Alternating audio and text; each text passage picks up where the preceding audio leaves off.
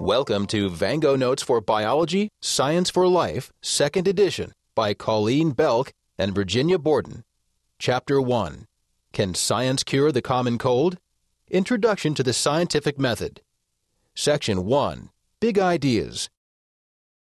Chapter 1 of your textbook introduces you to science and how scientists work. It describes the process that scientists follow and how scientists, and you, can evaluate scientific information. This is accomplished in your text by presenting stories from everyday life to help you more clearly understand scientific and biological concepts. Have you ever caught a cold and wondered how to get over it more quickly? Chapter 1 uses ideas you might have about avoiding or curing a common cold as the story that ties together the scientific concepts discussed in its two main sections. But before we discuss how scientific information can be evaluated, how is scientific information created? At the core of the process of science is the hypothesis, which might be the most important term in all of science. A hypothesis is an idea or possible explanation for a question, and this explanation stems from one or more observations. You create hypotheses all the time in your everyday life. For example, if you have a cold, you might think it's a good idea to drink a lot of orange juice. When you get a disappointing test score, you might think, I'll do better next time if I study more.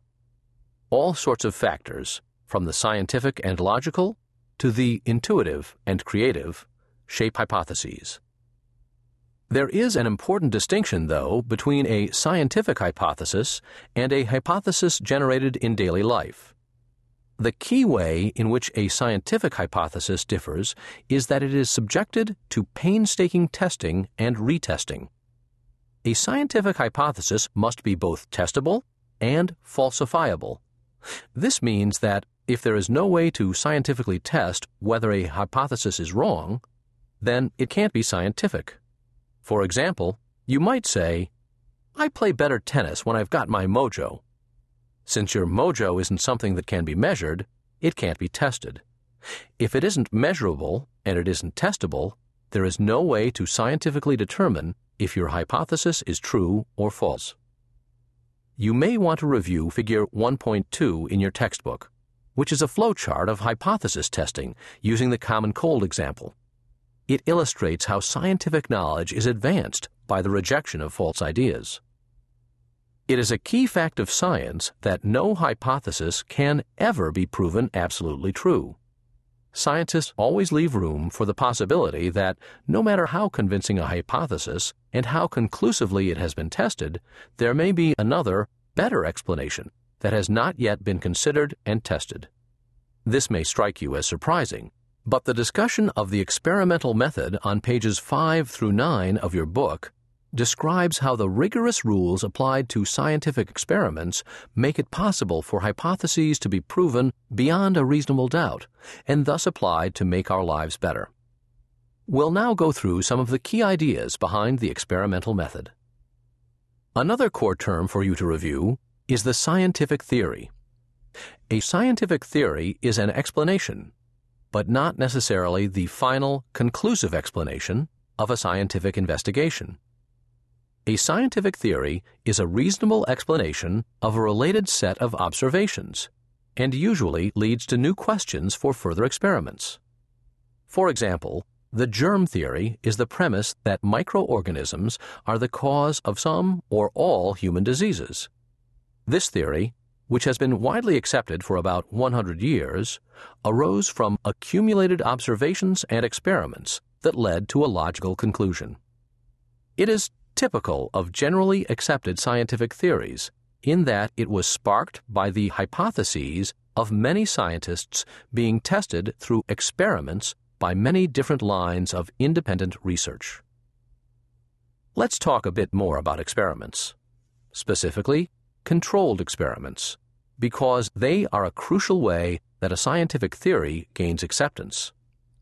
In a controlled experiment, subjects are randomly assigned into two groups the experimental group and the control group.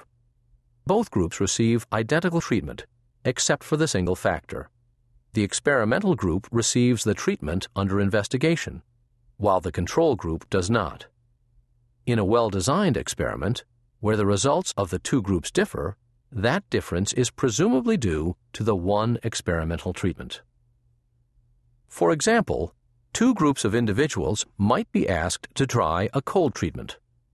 One group receives an actual treatment, such as echinacea tea. This is the experimental group. The other group, the control group, receives a cup of tea that does not contain echinacea extract. The two groups then rate the effectiveness of their treatment to reduce their cold symptoms. If the experimental group feels that their echinacea tea is more effective at reducing their cold symptoms than does the control group, the presence of the echinacea extract could explain the observed result. That is an example of a controlled experiment.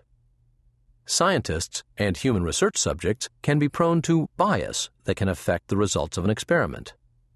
To limit this possibility, experimental subjects are not told whether they are part of the experimental group or the control group. This is called a blind experiment. In a double blind experiment, both the subjects and the researcher are kept in the dark about what is expected from the experiment. Testing hypotheses through controlled experiments on humans is not always possible, so non human model organisms are often used instead. These results are often not directly transferable to humans, and ethical questions about the use of non human animals are increasingly being raised. Another way that scientists can test hypotheses is to study the correlation between two variables. Figures 1.8 and 1.9 of your textbook offer good summaries of some of the factors involved in correlation testing. Okay, let's move on to a review of statistics. Statistics are widely used to evaluate the information, also known as the data, that results from scientific experiments. Experiments are usually conducted on small fractions of a population, and statistical tests are used to extend the results from that small sample to the whole population. Since chance, or a sampling error, can play a strong role in the differences between experimental and control groups, statistical tests are used to measure the role of chance. Statistically significant results are those that are very unlikely to have been the result of a sampling error. Figure 1.11 of your text presents a useful flowchart summarizing statistical significance. The second section of Chapter 1 briefly discusses how scientific information is evaluated. Looking critically at experiments and information can help you make well informed decisions about what to believe, what decisions to make, how to be a more intelligent consumer of information. Scientists also critically evaluate experimental information among themselves. This is called peer review, meaning that scientists comment on and critique their colleagues' experiments and results. These results can be communicated to the scientific community in primary sources, such as scientific journals. A primary source means that the scientists write their own research articles about their experiments, results, and conclusions. Scientific findings that survive a certain level of scrutiny by their peers are subsequently published in secondary sources such as newspapers, magazines, television, and the Internet. It is at this point that most individuals read about the information and must determine, as informed consumers, how valuable this information is. Of course, there is no shortage of information in the mass media that claims to be scientific, but which has not gone through any rigorous scientific scrutiny or vetting. One of the key goals of this course is to allow you to become an intelligent and thoughtful judge of what is scientific and reliable and what is just called scientific, but which in fact has little or no scientific value. This chapter has been an important step in that educational process. That's the end of this section.